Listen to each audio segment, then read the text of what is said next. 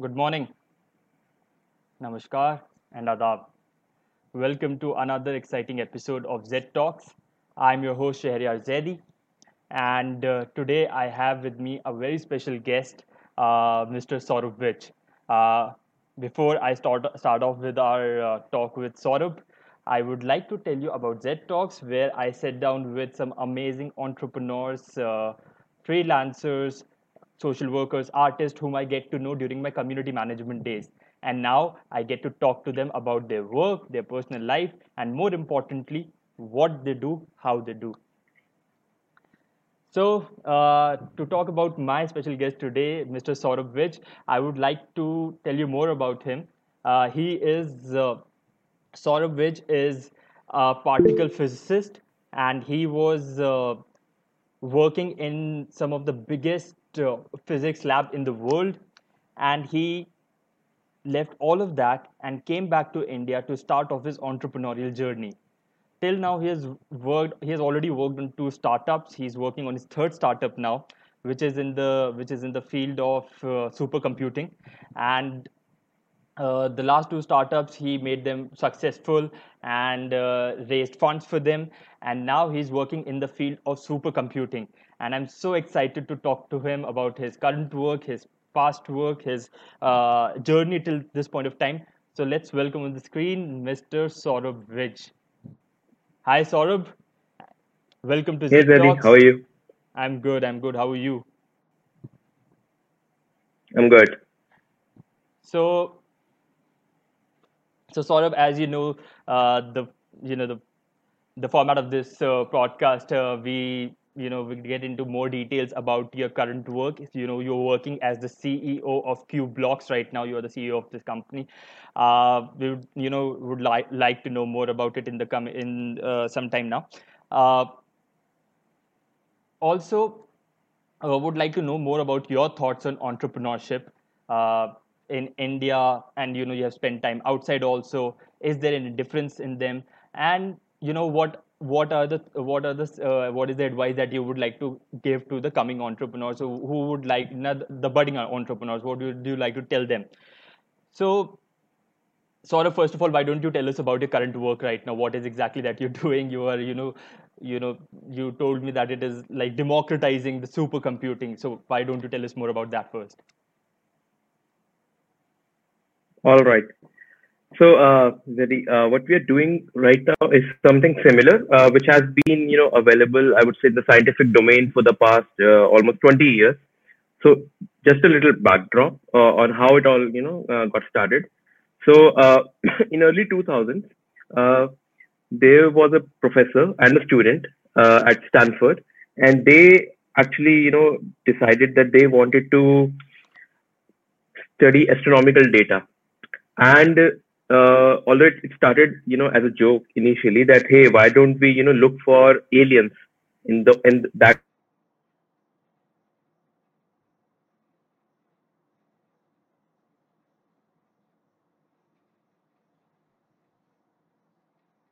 data and we won't get that kind of permission from the department itself. So then uh, one of the students um, and uh, he you know collaborated with the professor and he suggested that why don't we ask people out there in the world who are passionate about the same thing to donate computing power from their laptops, which is you know sitting idle a lot of time. mm-hmm. So that's the root of this idea that uh, when my laptop is sitting idle, it can compute data mm, uh, for astronomical, you know, uh, it, uh, astronomical, you know, projects and purposes. But it can also process and compute data for other scientific projects. Uh, like for example, uh, and this actually, you know, this triggered a series of scientific projects started from multiple different organizations all over the world. Uh, to give you an example, Folding at Home uh, is another similar project. They, they uh, use a technology called as distributed computing. Uh, Mm-hmm. and just doing this, Folding at Home has become world's biggest supercomputer with over 1.5 exaflops of computing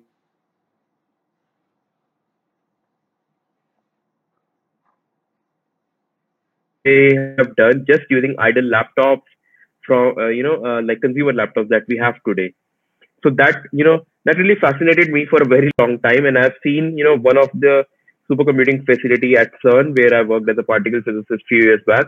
Okay. And I always, you know, the idea was to bring this in the hands of everyone because it's right now is restricted in the scientific domain only. Mm-hmm.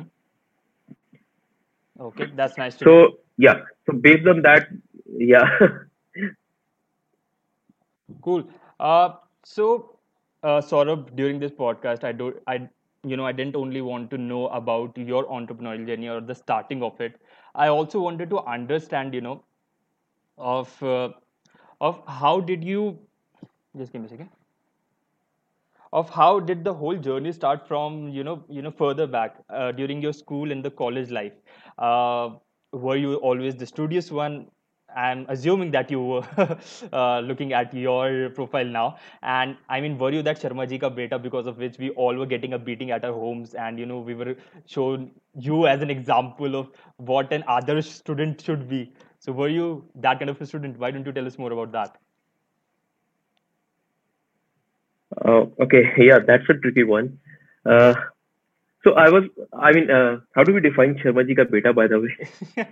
so Sharma ji ka beta is that is that kid who always tops the class, and uh, yeah, he basically tops the class, and he is you know scoring the uh, scoring the best marks, and because of which we are uh, you know given innumerable example of you as a student that you know should be with you should be like Saurabh.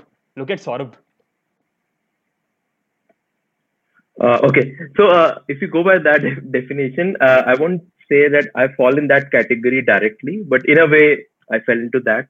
So uh, what happened was that I was always passionate about science, basically anything science. You, I would read books, watch TV shows. Uh, at that time, there was no YouTube, uh, which made life easier. Actually, if you really want to, you know, study something, you can go onto YouTube and you can read, in not read, but you can learn anything. So at that time it was all you know um, discovery channel and all those things. So i was always fascinated and passionate about science. So but i was never cared about you know marks. So if you looked at this person uh, uh, during childhood i was never you know getting any marks. I was not interested in marks actually. So that's the Don't that's the core key. marks. Y- y- I'll give you one number. You know, uh, during ninth class, I got around 57% or 56%, something. And uh, I really got, you know, uh, yeah. And uh, so I don't see there was any future. uh, Okay. if, if we, you know, judge a person from, from the marks Yeah. perspective, uh, and a lot of people did judge, you know, you know how competitive the society is and Hmm. was at that time also. So, uh, but something happened, you know, uh, so, uh, you know, uh, in 10th class, if you want to have science, uh, most of these schools have a requirement that you do, you know, uh, you, you are above a threshold of, you know, marks and percentage, percentages and whatever, you know, they care about. Correct. So, uh, uh, and before boards exam, in 10th, you have this pre-boards. Hmm. Uh, so during the pre-boards, I got really, really low number, you know, uh, it Okay. Mid 50s, I think. It was somewhere mid, uh, early mid 50s. You know, that's it, like 53%. But I wanted science, and they were not, you know, giving me that. They were like, no.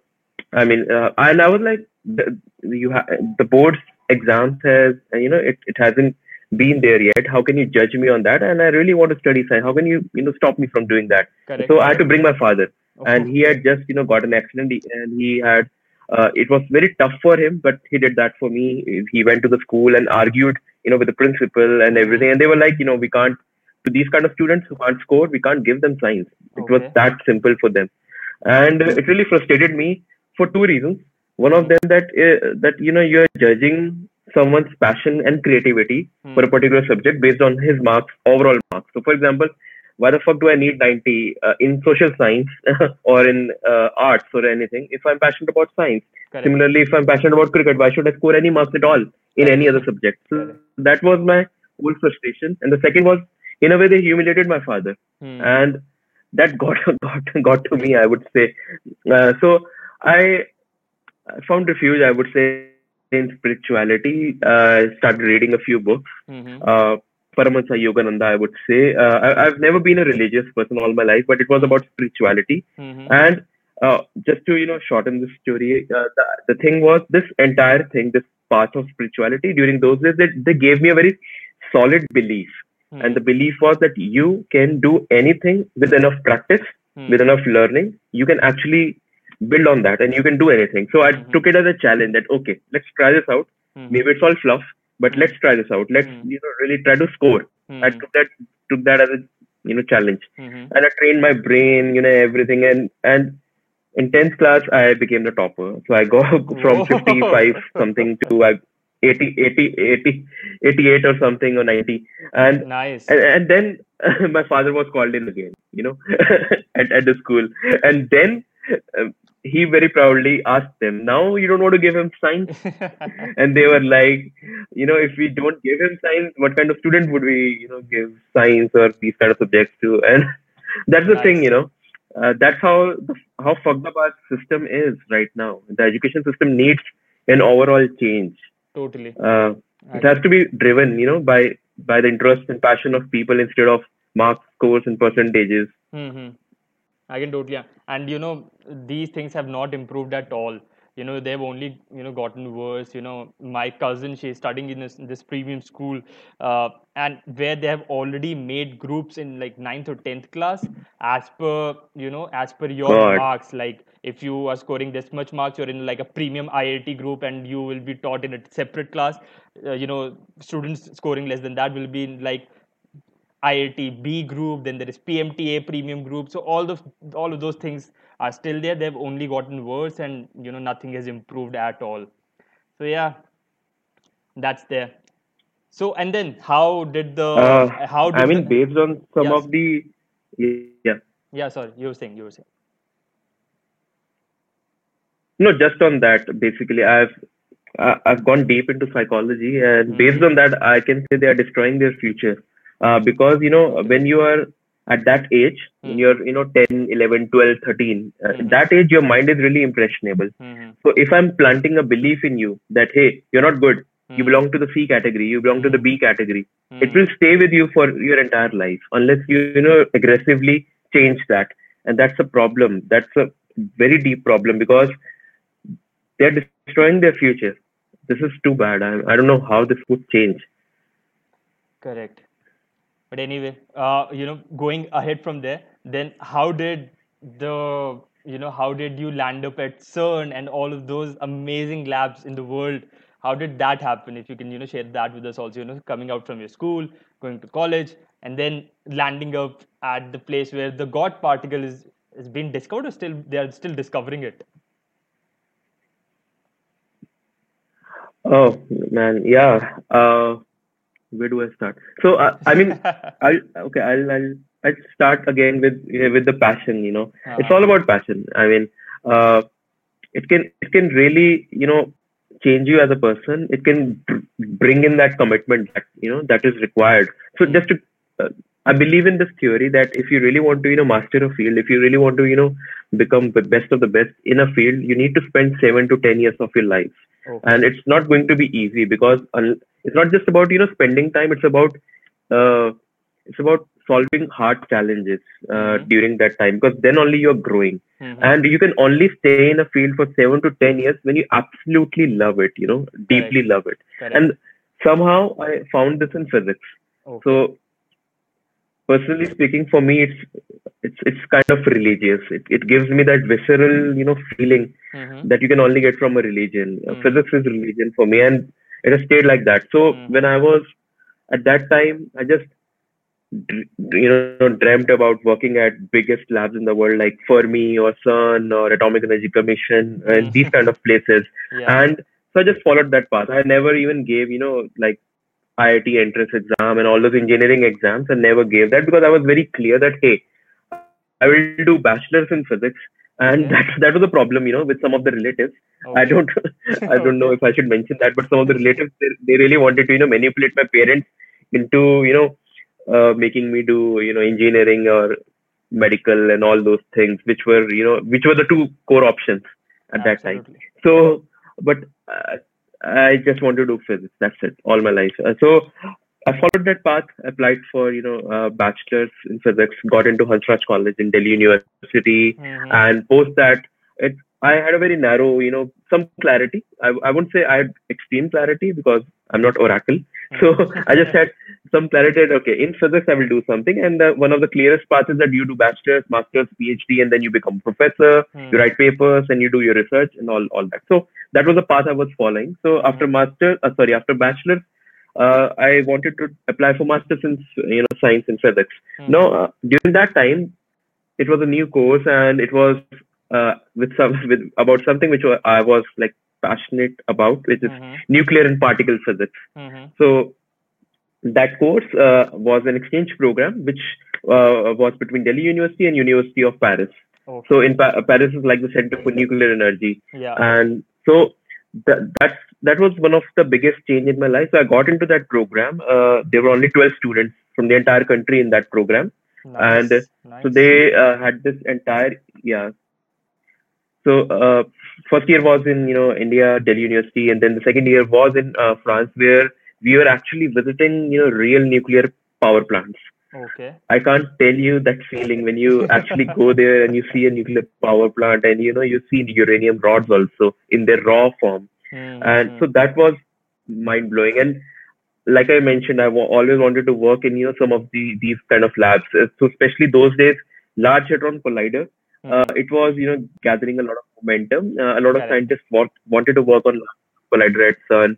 And so there's this uh, professor who was also the chairman of this course he came to france and Mhm. he just you know asked that who wants to work at CERN, uh, and but there is no you know there's internship uh, the opening there, and but there is no salary, uh, Mhm. you know, uh, and uh, all the I would say other students they ha- they already had internship in their hand at some of the different nuclear plants and everything, Mhm. and I just wanted to you know visit CERN and work at CERN, so I said, check it, I.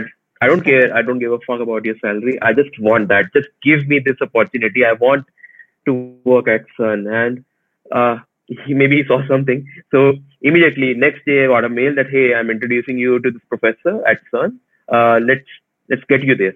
Awesome. And that's how Awesome. uh, so they they interviewed me, uh, and then uh, I got there, and uh, so I worked at CERN for a while, and then later on I worked on my PhD, uh, which was uh, at Atomic Energy Commission in uh, France, uh, which is called a C- CEA. Yeah. Uh, it was again in particle physics, uh, and so uh, yeah, I, th- that was a journey, you know, till particle physics and the uh, yeah, and during that time, uh, something changed. I would say in my mind, it was uh, like uh, late 2011, uh, early 2012. Uh, Nirbhaya happened Yeah. uh, in India, Correct. and that really triggered, you know, uh, that if you are, you know, I ask this question that if you're so scientific, if you want to develop technology and discover, you know, things, why can't you find a solution for something as bad as, you know, uh, Nirbhaya? Uh, uh, so I wanted to solve this problem using technology. So I went back to India, started a venture in this domain, which was a wearable device. So something like, you know, like we have Apple Watch today. Mhm. Uh, we it was in 2012, like before wearables and IoT stuff.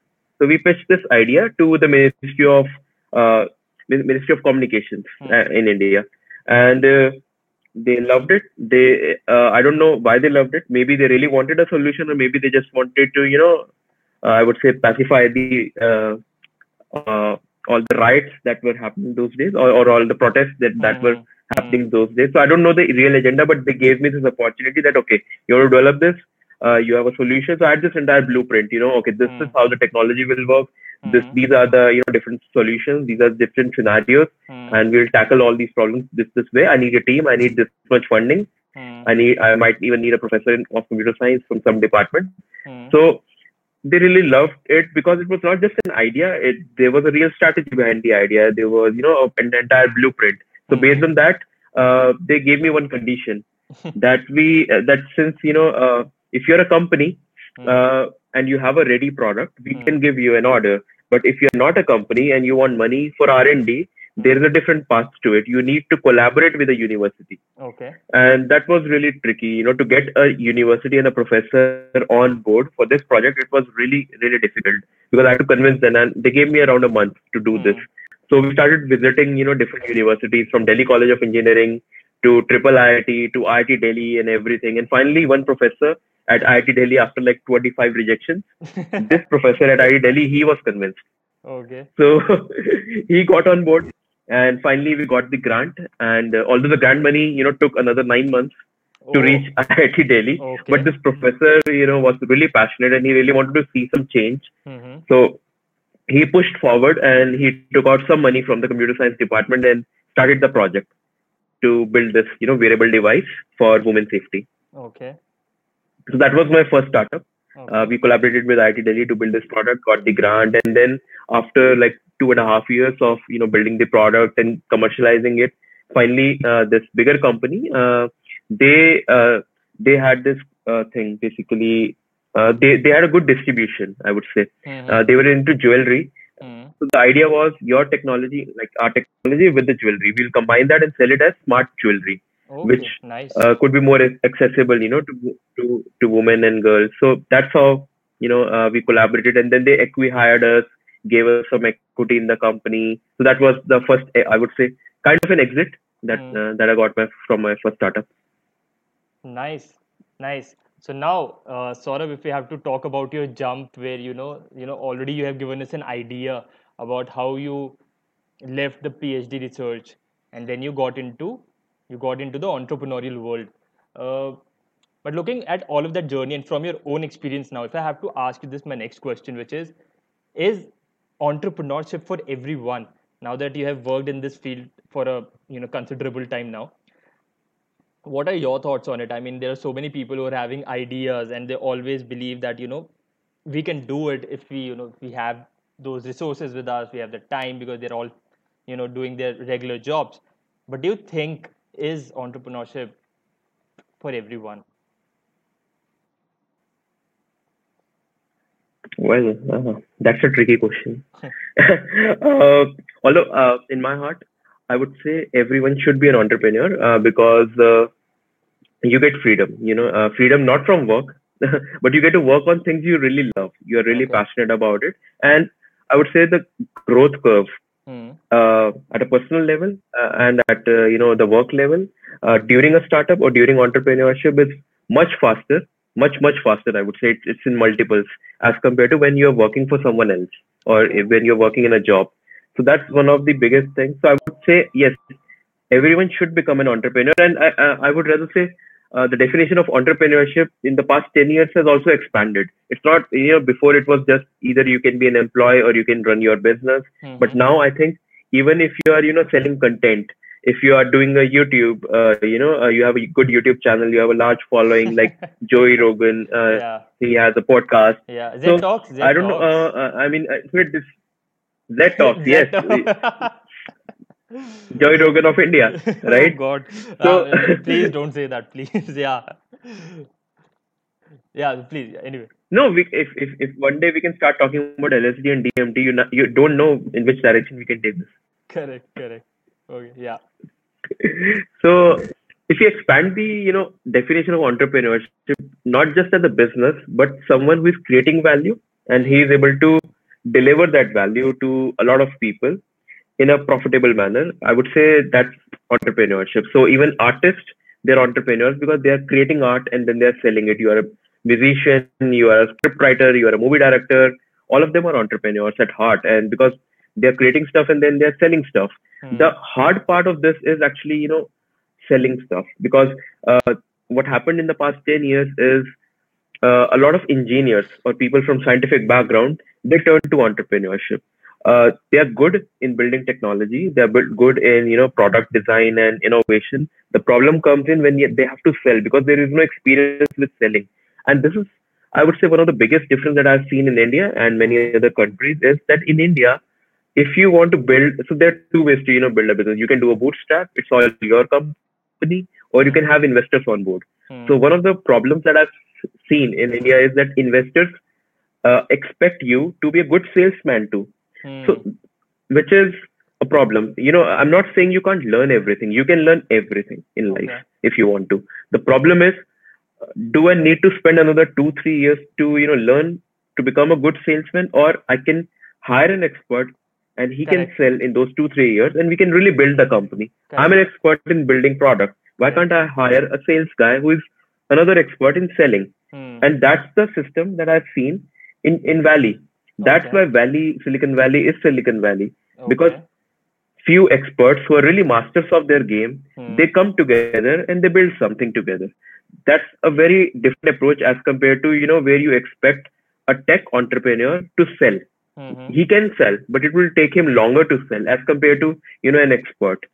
So that's one of the hard part, and that's that's where the question I think comes in. That is entrepreneurship, you know, for everyone Hmm. uh, because ultimately you have to sell. You have built something you have to sell if you really want to you know build a company. Hmm. uh, so my suggestion would be to always you know get a co-founder uh, who can really you know do the stuff that you can't do. So if you're a product guy you need to have someone who can do marketing and sales. Mhm. uh, uh, one of the myths uh, you know which has been i would say propagated by media and by movies is like uh, people emulate steve jobs. And steve jobs was a rare combination of you know someone who is brilliant at product design who is brilliant at product and innovation at the same time he was brilliant at selling a vision and marketing stuff Correct. Correct. if, now the problem is a lot of innovators try to emulate that Hmm. and that's a very big mistake we should not try to do that yes you can learn but it will take you much longer and in that time you're losing all the revenue that you could have made Hmm. if you have if you, if you had hired a great sales guy or a marketing guy so don't try to be you know steve jobs Uh, that's a steve jobs syndrome that we have seen you know in a lot of entrepreneurs these days That's a nice. Uh, uh, that's a nice conclusion to this uh, to this particular question. Uh, everyone who is uh, trying, you know, who is a budding entrepreneur, don't try to emulate Steve Jobs. Just as they say in roadies, be yourself. yeah, yeah and yes and do you have to learn you know you have to learn different aspects of running a business from finance to raising capital to doing sales and marketing you need to have that knowledge and you would you need to be in those meetings you know you are the person who is actually selling but you need to have that solid hand with you Hmm. Cool, cool. Okay then. So then coming on to the next question, which is uh, an interesting one for me, uh, and I would like to get your thoughts on that. You know, that if you had 15 minutes to spend with your former self, uh, and you know you could give him an advice which would save him from the heartache and you know the whole pain or that entrepreneur journey in the starting, what would you like to tell him during those 15 minutes if you had that time today to go back oh uh, back in the journey. yeah. What there are so many lessons But the there's so so many lessons the important ones, yeah. Yeah. Uh, we can, yeah, we can focus on some of the biggest ones. I mean, I would say these are some of the biggest mistakes that I have made, you know, and I've learned. So this is my third startup. Uh, during my first uh, startup, what? So we all, you know, especially this is especially about you know people who come from the product background or innovation or scientific background.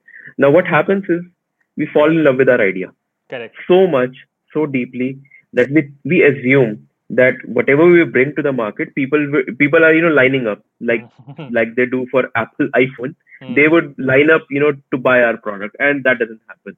Nothing moves by itself. Hmm. That's like one of the biggest lessons. And the mistake here is, uh, you know, launching very late.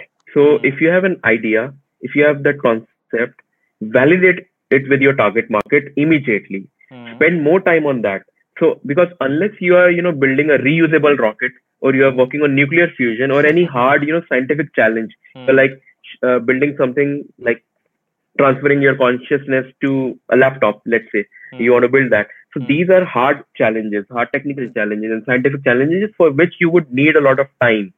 But if you're not doing that, if you're running, you know, a regular product driven startup, but it's not that kind of product, uh, I would say from my own experience that Uh, given enough, you know, uh, resources, product, you can build your product. You can hire people who can build your product. You can build your product. But Hmm. uh, if it is not that kind of hard challenge, start with distribution at the center. You should focus on how are you going to sell it, who is your customer, and how does your product, uh, you know, how would your product change your customer's life Hmm. dramatically? Because unless it does that, you know, guess what? People are busy, you know, Hmm. and they are entitled. The, the entitlement is very high today. So uh, the thing is, people are like, hey, so let's say just to give you an example let's say you are uh, building a new content platform like netflix Hmm. now i my, i would have a simple question why should i give a fuck Correct. i'm in love with netflix i'm in love with all the shows that netflix built so unless you absolutely know what i love you Hmm. absolutely know my taste Hmm. you cannot build something so Hmm. that's why I, I think i would focus on distribution and you know customer love you have Hmm. to start with that and based on that you, you should start working on your product Hmm. so just to give you an example, in my first startup, I was so deeply in love with the innovation we are we were bringing to the market. We were saving lives with the women safety product, Hmm. and we assumed that it would automatically sell. And the Hmm. biggest mistake is that during it took us two and a half years to really build that product. Uh, Hmm. it won't take, uh, take that much time today. It was pre, you know, wearables time. It took that much time to really, you know, put a GPS chip in in such a small set Hmm. uh, with battery and everything, all those Hmm. things in such a small space. Hmm. It was a challenge, but we never, you know, made any effort to talk to our target audience, which is girls and women. We never talked to Hmm. them, Okay. you know, in depth. We talked to few few of them, and in a way, we were just validating our beliefs. And it that's why after two and a half years and after that acquisition, uh, sales were not that high uh, as compared to you know now uh, going to the to my second startup. In my second startup, we did not write even a single line of code before talking to Okay. customers, Nice. and we spent around three months Hmm. three to three to I would say five six months in just studying the market, studying what the customer really really need, and Hmm. what what happened was it really destroyed some of our assumptions, and it Hmm. really shaped uh, what we should build and what we should not build, and that really shortened our time from you know two and a half years in my previous startup to to six months in, in my second startup, and that's I think one of the biggest lessons. That don't don't fall in love with your idea. Go out immediately talk to 10 to 50 people and really validate you know uh, does that change their life dramatically? Would they really pay for that? And then based on and shatter all your assumptions. Always assume that all your assumptions might be wrong so based on that then shape your product Correct. Correct. That is Yeah. really that is good to know, and you know that you're right in that way that you know, there are people who just start, you know, they think about an idea and they start working on that product, knowing themselves, as you mentioned, that you know our product will, you know, this will be a great new thing. It that you know will just shake the world, and people have not heard about it, or they, you know, they don't have a product for it, or our product is so much superior than the other solutions in the market. And then when they really launch, uh, they get to know the reality. So yeah, you're true about right about that. and we I, i've i've fallen in that trap you know we all do uh, I, I just Correct. want others to you know save time because this is a this is a very hard lesson you know and you should really start uh, with customer and distribution because Mhm. uh, distribution is really a key advantage if you Mhm. don't focus on distribution sooner sooner or later you have to you know because uh, like i mentioned uh, i also believe that you know when i have this product in my hand people will line up you know to buy that product and that never happens you have to you know work on marketing messaging communication and Mm. finally you know uh, building up those distribution lines and partners who will really help you in selling that product Hmm. Correct. Okay, Saurabh. So my next question for you now is another. You know, we always think that money is the motivating factor for everyone. Now, being an entrepreneur yourself, and you know, this is something that I would also like to understand from you. Is money the only motivating factor? And if not, what is the you know other means to to keep them motivated because i understand that not everyone will be able to align with the purpose with which you know if i'm starting a company they won't align with the purpose with which i have started that company. They might be in here for a different with a different motivation you know coming from a different background with you know different things to do. So what is your take on that? You know besides money as an entrepreneur what are the other things that they can do that people can do to motivate their team? Hmm. Okay. I uh, I think about that a lot actually these days. I mean, this is really important. Mhm. Uh, so just just to you know gain more clarity, is it about the entrepreneur himself or is it about the employees? You know, or a- both? uh, it can be both, but I guess entrepreneur is much more motivated uh, than the other people because it's his like it's his own baby or her her own baby, and they ha- they have you know already given so much from their side in terms of the you know working on that idea you know just building that thing from the ground up right but if a person who is joining you at a later stage uh, they might not have that kind of motivation so for particularly for them for the for your team what are the other things apart from money for an Okay. entre- for an entrepreneur it can be multiple things but for a team i won't like to know more Okay. So I think I would say it changes with the stage of the company. Uh, so let's say you're a, you're an employee at Amazon, you know, something as huge as Amazon. Hmm. I think money really motivates. Money is is one of the very strongest motivating factor for employees to work at Amazon because it's really stable and gives you job security and many other things. correct Uh, correct but if if it's about a startup you know in the early stages uh, it's like fighting a war because you are up against you know big companies and uh, in a war uh, so if when you're fighting you need that fight in you. You need that intensity in you and money money can maybe pull you out but not to that extent. You know uh, it it is uh, there has to be uh, and no one can do that for you. You know for example let's say uh, you're passionate about cricket Hmm. now i cannot trigger a passion in you about football. Hmm. i can't do that. Hmm. uh, maybe uh, you know for money you might work you know you might practice you know a football for for a month or something.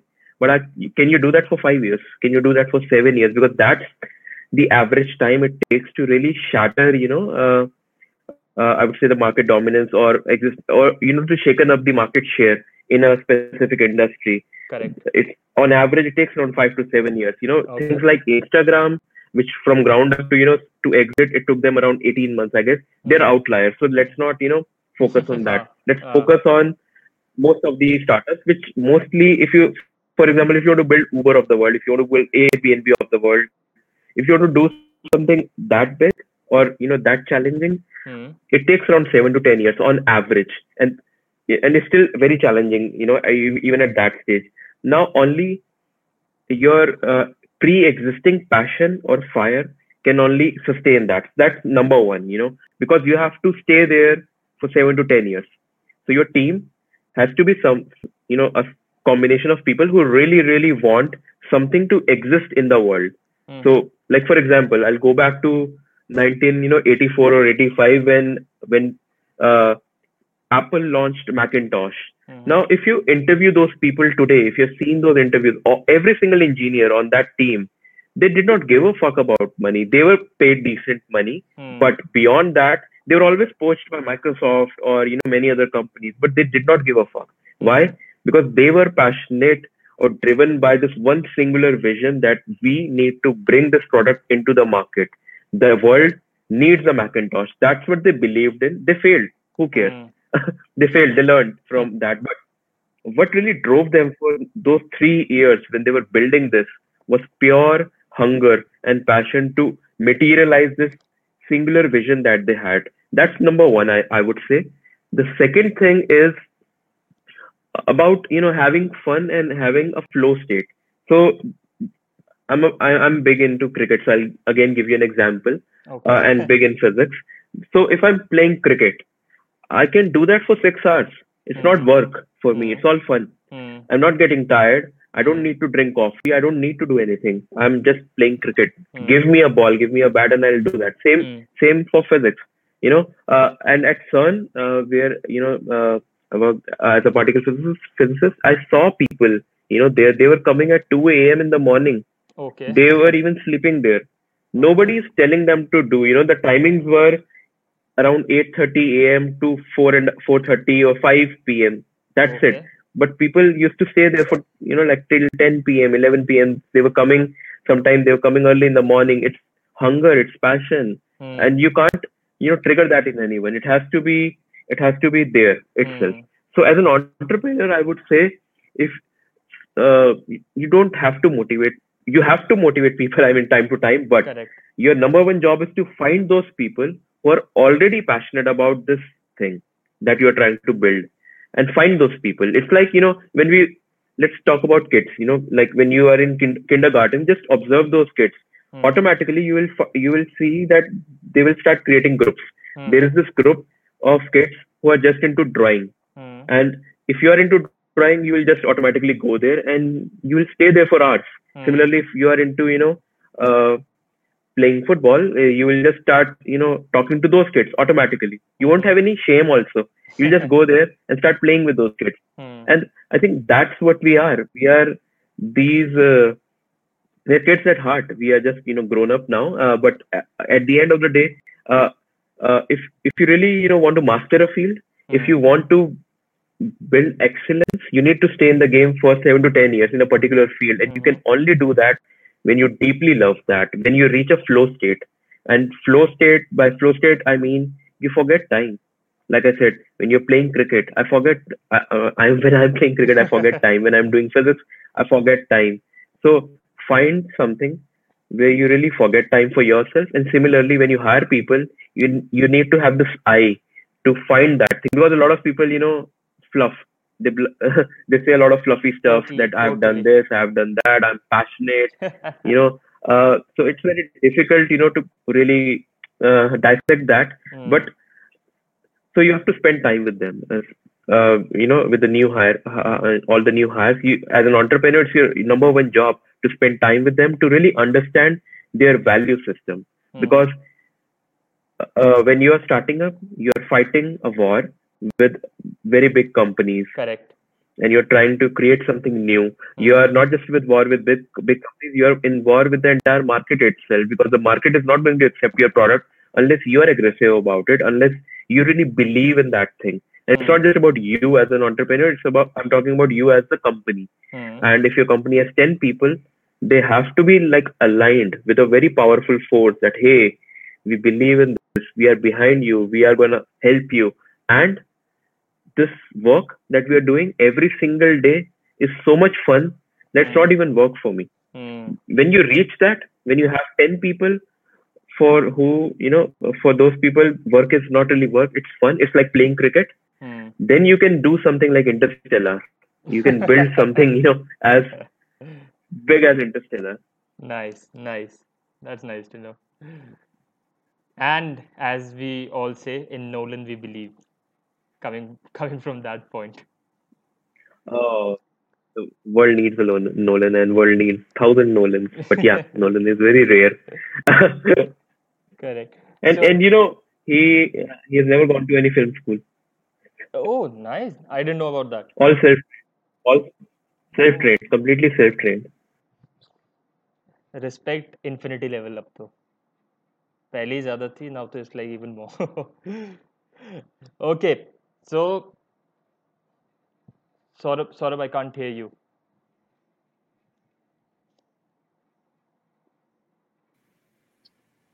Hello? yeah now I can hear you there was something Hello? yeah, yeah I can hear you Okay. okay. so uh, Saurabh No, I was just talking knowledge. yeah You, you find yeah. So, Saurabh, my next question is uh, the one that I was really interested in asking you is who is the bigger visionary? Is it Jobs or is it or is it Musk, the Elon Musk? What is your thoughts on that? And for uh, for some reason there is an echo. Uh, have you made any have you made any changes in the settings or something? Oh yeah, my AirPod they just yeah, some battery issue. Just just give me a few seconds. I'll- Can you can you hear me? Yeah, it's better. Yeah. Can you hear me now? Yeah, it's just the, the battery. Uh, Yeah. So yeah, as you were, as I was So, asking you okay. between Musk and between Jobs, who is a bigger visionary, and what are your thoughts on that?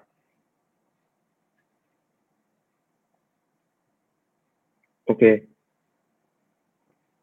Oh. Man, what I I mean this both are gods, you know, both are gods for me. Okay. And they're very different people, I would say. Uh, but uh, I mean it depends, you know, on the on the on the on the lens through which, you know, you are you're looking at them. So first of all, both are gods. So we are we are mortal beings trying to judge them. It's it's not really good. We are just so uh, yeah. I mean, but uh, okay. So let's use it. I would say different lens. So let's talk about someone who Yeah, but if you had to make one one of them like the Zeus and you know the other one, you know, a smaller god, one has to be like the gods of God. So who will be that? Okay. Yeah. So my personal frame of work, I would say, is I look at things from time perspective. So Mhm. Would I remember, or let, let's say we all live, you know, for next 500 years. Hmm. Would we, would I personally, I would say, would I personally remember Steve Jobs? I'm not really sure, but would I, I respect him deeply. But Yeah. would I remember him? No. But would I remember Elon Musk? Damn, Yes. yes. He Yes. is the guy Yes. who changed everything, who brought us to, you know, who made us interplanetary. I mean, uh, so if we look at this from a time perspective, Hmm. it's like Einstein, you know, it's like Galileo, it's like Newton. Uh, Hmm. You would remember these people for next thousand years Correct. because they have done something which changes the entire course of humanity. Correct. So Elon Musk is there. It's, it's, he's there. I mean, uh, if we talk about vision from that perspective. But having said that, uh, about Steve Jobs, uh, I think we, we, we should spend some time on that. About I, I would say because he did something which was con- considered impossible. He turned around Apple in a very different manner, uh, in a, in a manner that we really crave for it. It he also revolutionized industries. Uh, but that, that's that's the thing, you know. You would remember him for next 50 years because he brought us into this, you know, the smartphone era. But beyond that, uh, it's, it's Elon Musk. You know, yeah, I I totally agree with your point over here. Also, you know, Elon, you know, Apple or Steve Jobs worked in one like one particular industry, right? I mean, it was consumer electronics, and whether it is iPad, iPhone, Mac, it's all you know related to one particular, one specific industry, in a similar, you know, somewhere uh, relatable product lines. But when you talk about Elon Musk, he's you know working on the he's like he has built the best uh, electric car that we have in the world right now. He's working on rockets. Uh, he built he is building tunnels under city. He is uh, he built a And the flamethrower reu- reusable rocket. reusable rockets correct. Reusable rocket is the bigger. He was, and you know, uh, just, just there's a funny uh, thing which recently happened. So, I mean, we all have seen that he is into PR. You know, he does a lot of publicity stuff. correct, We all know that. correct Uh, having said that, so I was having this conversation with a scientist. He, uh, she is a very senior scientist at CERN, okay and he visited them. You know, like some time back. okay And uh, so I asked, you know, so it was we were discussing about some publicity stunt that he had done. You know, those Hmm. days we were discussing that, and then she said something beautiful. Hmm. She said, you know, when you build a reusable rocket, uh, you can do anything after that. because Very- he has very done si- something which Okay. NASA was not able to do. Correct. NASA, Russia, China, nobody has done that thing. Hmm, correct So that that's then a, you can do anything. that's a very uh, very simple way of saying it that once you do that you can do anything फिर कुछ भी करो कोई नहीं mind करता Exactly. that's awesome uh, he deserves all the PR. It's like you know Virat Kohli. When Virat Kohli, uh, in his early days, he used to sledge a lot. We know that he used to abuse the bowlers and everything. Look at him now. Hmm. He still abuses, you know, all the bowlers when he can. But we are like, to kar le yaar. You do your thing. Ah, If that's what you know drives your cricket, just do that. totally totally and you know even after that he's building gigafactories no now and uh, i was looking i was watching behind uh, before the flood in which he said to leonardo dicaprio that you know we just need about a hundred of these or even lesser than those gigafactories to conserve the whole world and nature i mean when you are you know exactly. Yeah, solar is enough. Solar Exactly. is really enough if you build it the right way. Exactly. So when I mean when you are working on that kind of scale with that kind of a vision, I mean there is I don't even consider anyone near to him, whether it is Jeff Bezos or Steve Jobs, even for that matter.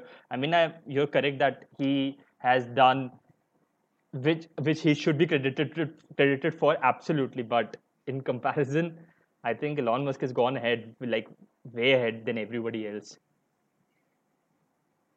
he's on those lines, you know, like Edison, Einstein, Newton. He's on that kind of line. Hmm. Like, like there is this line. You draw this line, and it's above this line you put people like Sachin Tendulkar, Raju Hirani, Nolan, and Elon. Musk.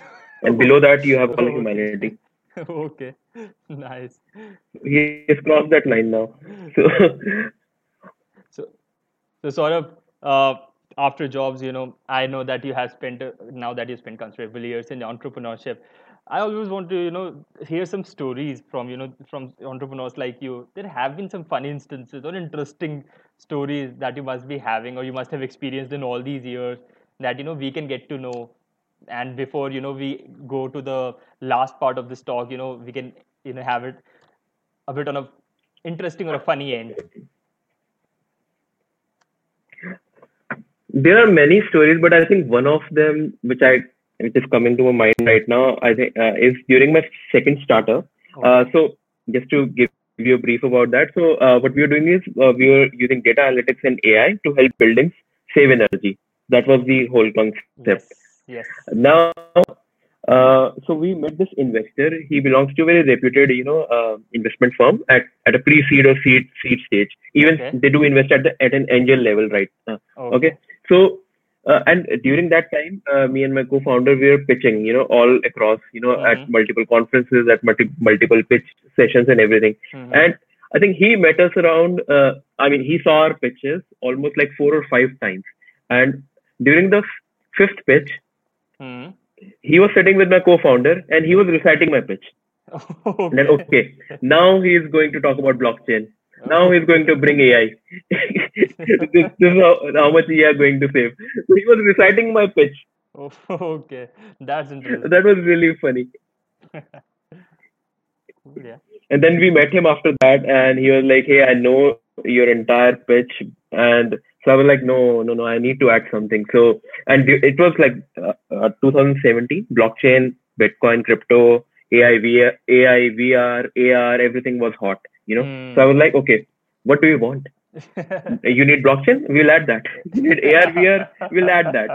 So, although I wouldn't recommend you know anyone to do that, we just it was just a funny you know instance with him because Hmm. he said that you know this is what what's going on today. If you add a blockchain to your name, you get funded. Hmm. So I was like, okay, Correct. what else do you need? Correct.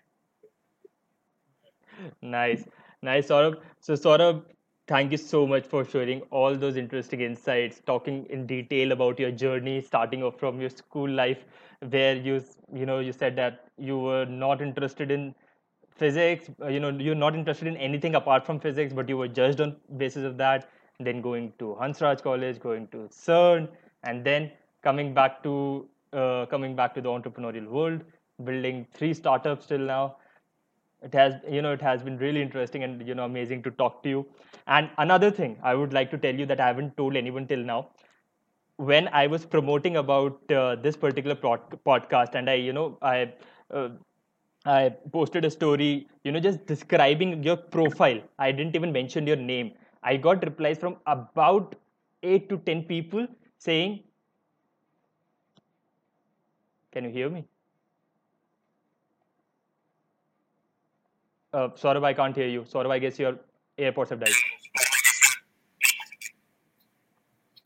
Uh, can you hear me now? Yes, I can, but the echo will be there now. Uh, okay. yeah.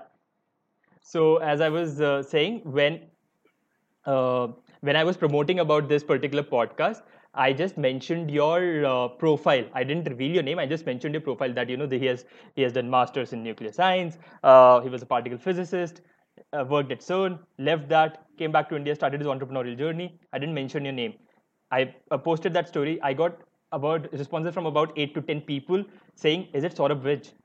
I I didn't expect that. Yeah, but I realized that you know that you have made that impact in your short, you know, in your short stint over here, and now that you know there were and there were these college students I knew, you know, back from Spring House days, who were telling me that you know is this Vij? And it was yeah, I guess I was. I, I was like yeah, he's Vij. So kudos to that. You have you know you have made an impact.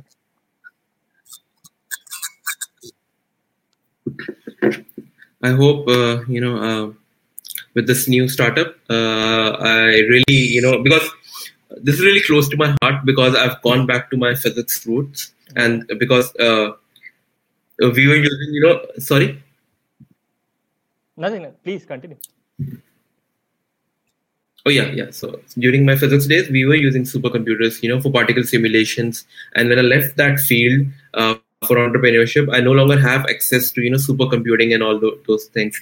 So I'm super passionate about bringing this technology into the hands of every data scientist or designer in the world because uh, I know how much you know time it takes to run your you know to train your models to render your designs or to you know work on your simulation if you don't have a powerful computer with you mm-hmm. so at, at a very base level uh, today what we have done uh, so far is it's something like airbnb or uber of computing so on this side uh, you have someone with a very powerful computer on and on this side we have data scientists and designers who can use this machine okay. and we've built a software to enable this mm-hmm. so that's the dream one day you know a brilliant scientist in nigeria let's say, and he can you know get access to the to a supercomputer for the cost of a Starbucks coffee.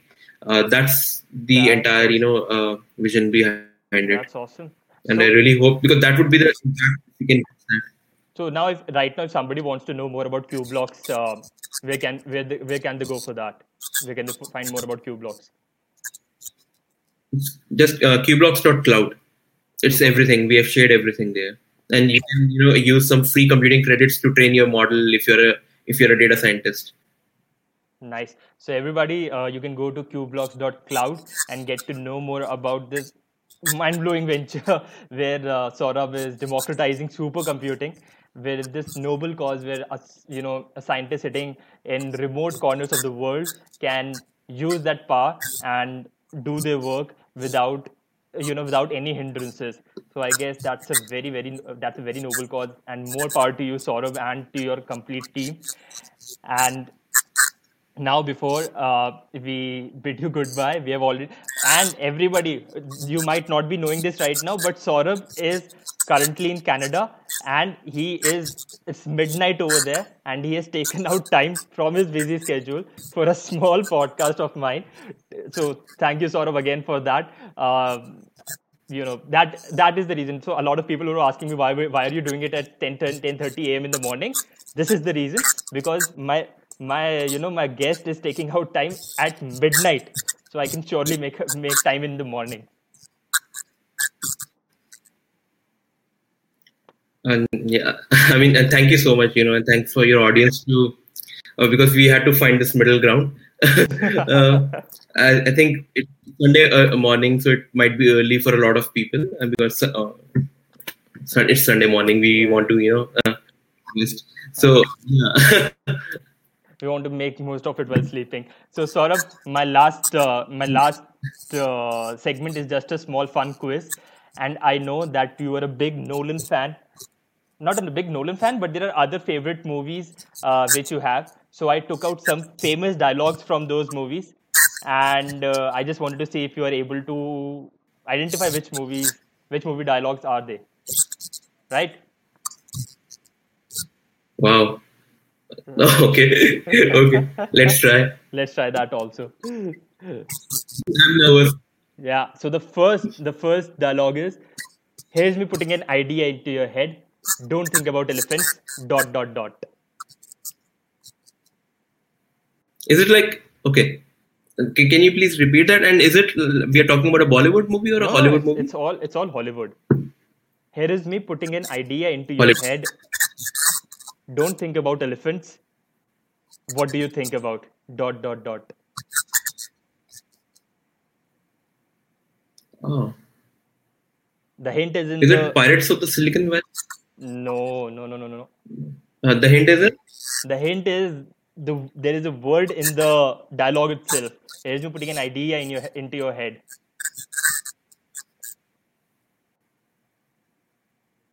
Idea into your head. Into your mind. Sorry, idea into your mind. Inception. It's Inception. That's right. Inception. It's Inception. While another. Uh, yeah. Oh man. While they're picked up from uh, when they have, you know, they aren't able to do their first work uh, in the perfect manner, and then Saito picks them up from their house and put them into his helicopter, and this conversation happens over there. Between Caprio and Tom Hardy. No, not Tom Is Hardy. Saito. Saito. When Saito tells him that you know I want you Oh. to do this work for me. Oh yes, yes. Now, and now I get. Yeah. Yeah. Okay, the next one. Uh, okay, this is from a TV show. Uh, just hold on. No, no, no, it's not from a TV show. It's from another amazing movie. Don't go gentle into that good night. Come on, it's Interstellar. Uh, it was too easy. It was yeah. not. I love that dialogue and the way he, you know, says that. Yeah. Yeah. I just did it. I just spoke it in the same manner, with that same intensity. I know. exactly. Okay, and the last one that made is it. Actually. the last one is from a TV show. Uh, it's another amazing TV show. Uh, so the dialogue is: Some people choose to see the ugliness in the world, the disarray. I choose to see the beauty. Which one is it? Hmm. Steve Jobs? No, No. no. He is just, just give give me. uh, he is closely Sorry? he's closely related to our favorite director, the person who is directing this show. He's there on your. He's there which in your- show? That's that's you have to tell. No, no, sorry, sorry. Uh, uh, what was the hint? Uh, he is a brother of our famous di- of our favorite director. Westworld. Yes, that's right. Westworld it is. Oh, I mean, I don't know if there is a word, you know, for like an orgasmic wo- word. So that's what Westworld does to you, you know. nice, nice. Oh, and if we go on to that, we'll have to spend another hour on Westworld if we can't start Oh, talking yeah. about that. So, Saurabh, thank you so much. Uh, that's all from my side for today, and thank you again so much for taking out time and uh, sharing your insights. And I'm sure that everybody who joined us had, uh, you know, had had an amazing time. They got to know so much from you about your journey, uh, and the belief that if you, you that belief that you know if you believe that you can do that you want to do something, you will ultimately do it. Right? We can all. We just need to have that belief and the rigor to do and to just follow it. Yeah, I mean, you have to take risk in your life, Risk. And because in this reality, this in this reality, you need. Uh, this is if you, if you take universe time frame, this is really short, really really short. You won't even you know believe how short this is from the framework of the universe. This is just 60, 70 years, and your youth is around 40, 50 years. That's it.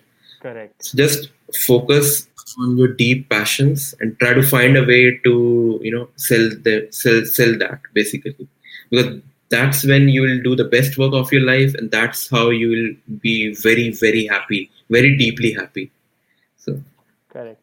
So thank you so much, Saurabh. Now uh, I would like to goodbye and uh, and we'll stay in touch now Awesome. more, more than uh, we stayed earlier. I'll be you know staying in touch with you and everybody. Thank you so much for uh, joining us on this Z Talks episode. And if you like the episode, please like, share, and subscribe. I have rectified it today so that I can say it. So please like, share, and subscribe this episode, this channel, and see you in the next episode. Take care. Bye bye. awesome